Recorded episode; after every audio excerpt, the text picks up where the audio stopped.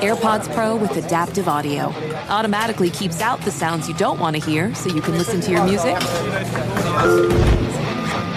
and lowers your music to let in the sounds you do need to hear. Hi there. Hi, what can I get you? I'll have a strawberry mango coconut probiotic smoothie with wheatgrass. Anything else? Extra wheatgrass. Here you go.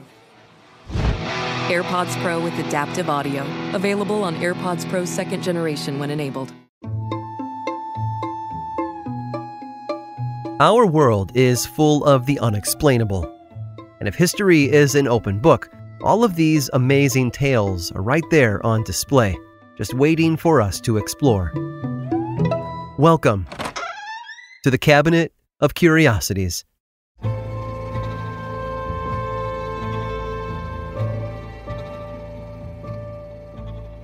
The French have graced our streets and shores with architectural wonders for hundreds of years.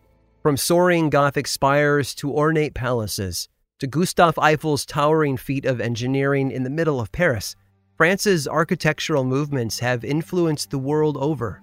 Which brings me to a man you might not have heard of, which is odd because for 25 years, he's been solely responsible for developing one of the largest cities in Europe. Gilles Trehin had a unique childhood.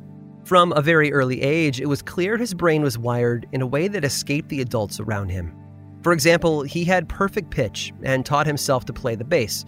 His innate sense of numbers and mathematics allowed him to perform calculations off the top of his head that most people needed calculators for. And he could draw, too. Not stick figures or superheroes, but enormous buildings taking them from simple doodles to 3D structures with incredible accuracy. Like Thomas Jefferson before him, Tréhin was self educated in the principles of architecture, and his knack for learning took him to great heights. Literally, the city of Urville became the bustling metropolis it is now because of him. Boasting a population of 12 million, Urville traces its roots back to the 12th century BC, when the city passed through the hands of the Romans to the Ostrogoths all the way up to its eventual ruling by the Kingdom of France in the 1700s. Things settled down for a long time until the French Revolution, when the population exploded to 2.8 million.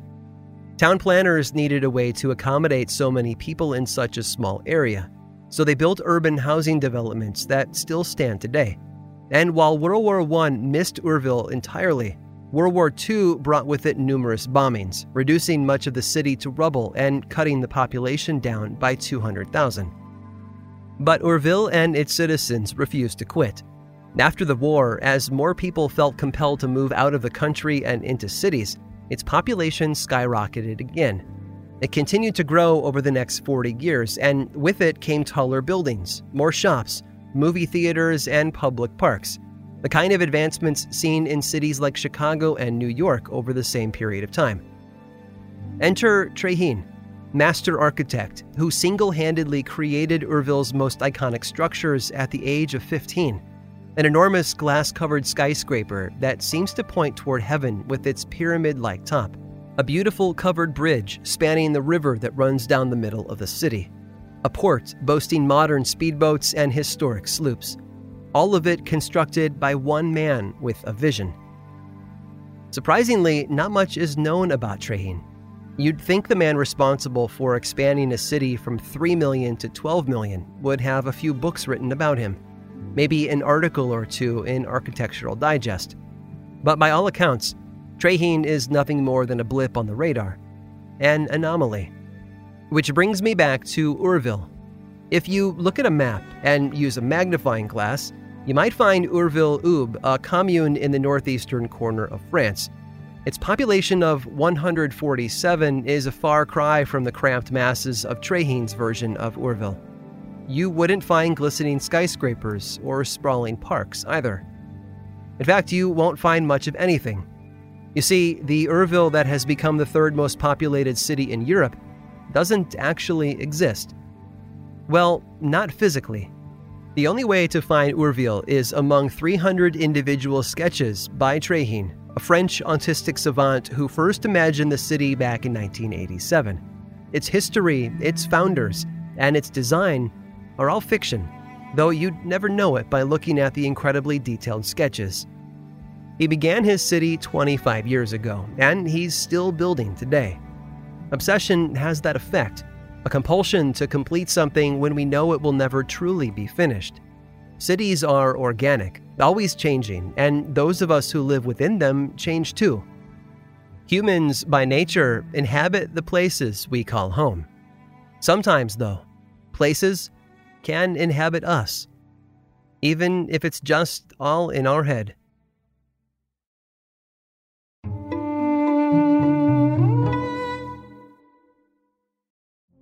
Witness the dawning of a new era in automotive luxury with a reveal unlike any other as Infiniti presents a new chapter in luxury, the premiere of the all new 2025 Infiniti QX80.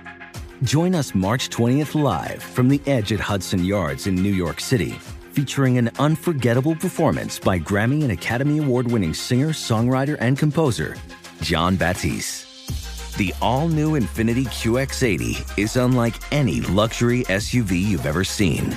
Smart enough to anticipate your needs, even before you do.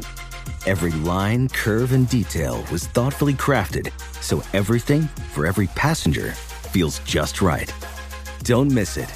Mark your calendars and be the first to see it March 20th at 7 p.m. Eastern, only on iHeartRadio's YouTube channel. Save the date at new-QX80.com. 2025 QX80 coming this summer. Does money stress you out? Let Facet flip your financial chaos into clarity. Finding Facet immediately put us at ease. Facet's innovative approach to financial planning ensures your money works as hard as you do, enabling members to experience the joys of having your finances in order. And that makes us Facet for life now, I guess. Visit Facet.com, F A C E T.com to learn more. This ad is sponsored by Facet. Facet Wealth is an SEC registered investment advisor. This is not an offer to buy or sell securities, nor is it investment, legal, or tax advice. These testimonials are from current Facet members who are not compensated. All opinions are their own and not a guarantee of a similar outcome. Okay, quick math. The less your business spends on operations, on multiple systems, on delivering your product or service, the more margin you have and the more money you keep. Obvious. But with higher expenses on materials, employees, distribution, and borrowing, everything costs more. So to reduce costs and headaches, smart businesses are graduating to NetSuite by Oracle. NetSuite is the number one cloud financial system, bringing accounting, financial management, inventory, HR into one platform with one source of truth. With NetSuite, you reduce IT costs because NetSuite lives in the cloud with no hardware required, accessed from anywhere. You cut the cost of maintaining multiple systems because you've got one unified business management suite. And you're improving efficiency by bringing all your major business processes into one platform, slashing manual tasks and errors. Over 37,000 companies have already made the move. So do the math. See how you'll profit with NetSuite. Now through April 15th, NetSuite is offering a one-of-a-kind flexible financing program. Head to netsuite.com slash stereo right now. netsuite.com slash stereo. netsuite.com slash stereo.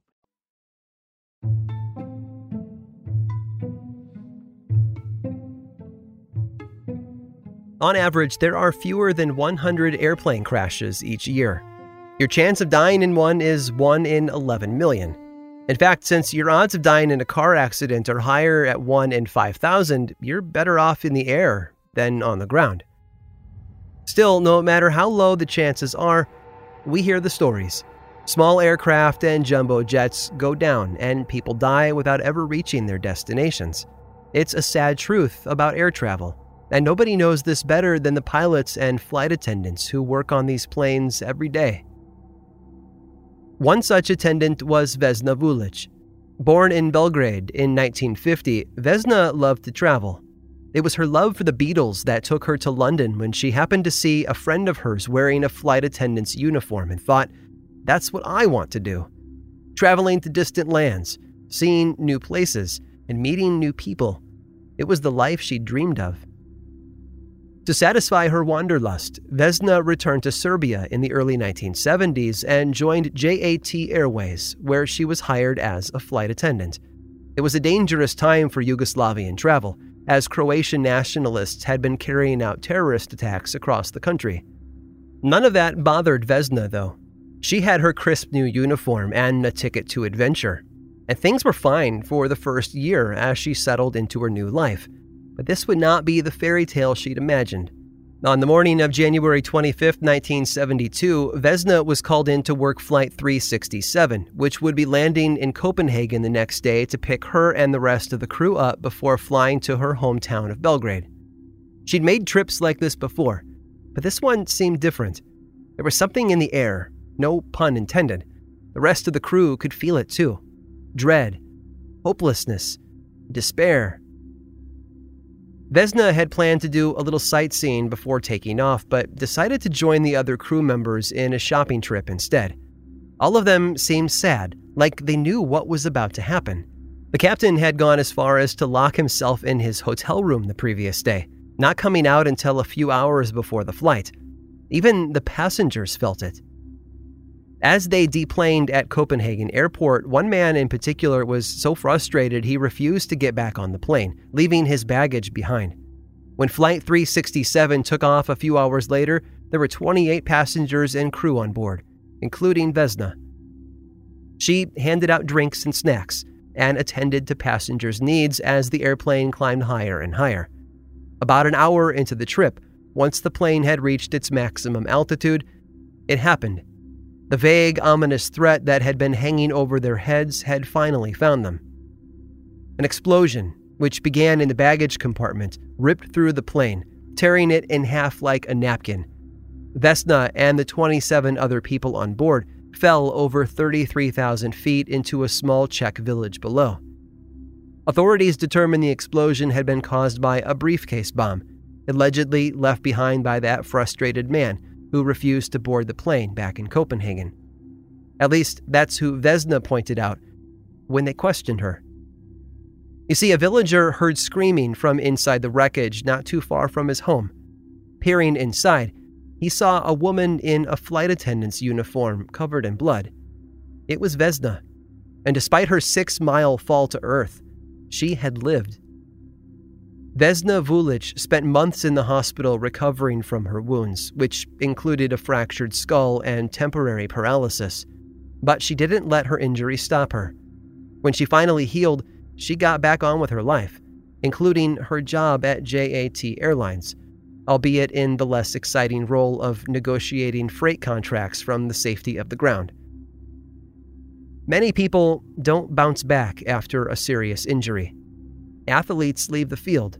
Riders never get back on the horse. Shark attack victims don't get back in the water. But once in a while, a person like Vesna Vulović manages to fall out of the sky and land on her feet. I hope you've enjoyed today's guided tour of the Cabinet of Curiosities. Subscribe for free on Apple Podcasts or learn more about the show by visiting curiositiespodcast.com. This show was created by me, Aaron Mahnke, in partnership with How Stuff Works. I make another award winning show called Lore, which is a podcast, book series, and television show, and you can learn all about it over at theworldoflore.com. And until next time, stay curious.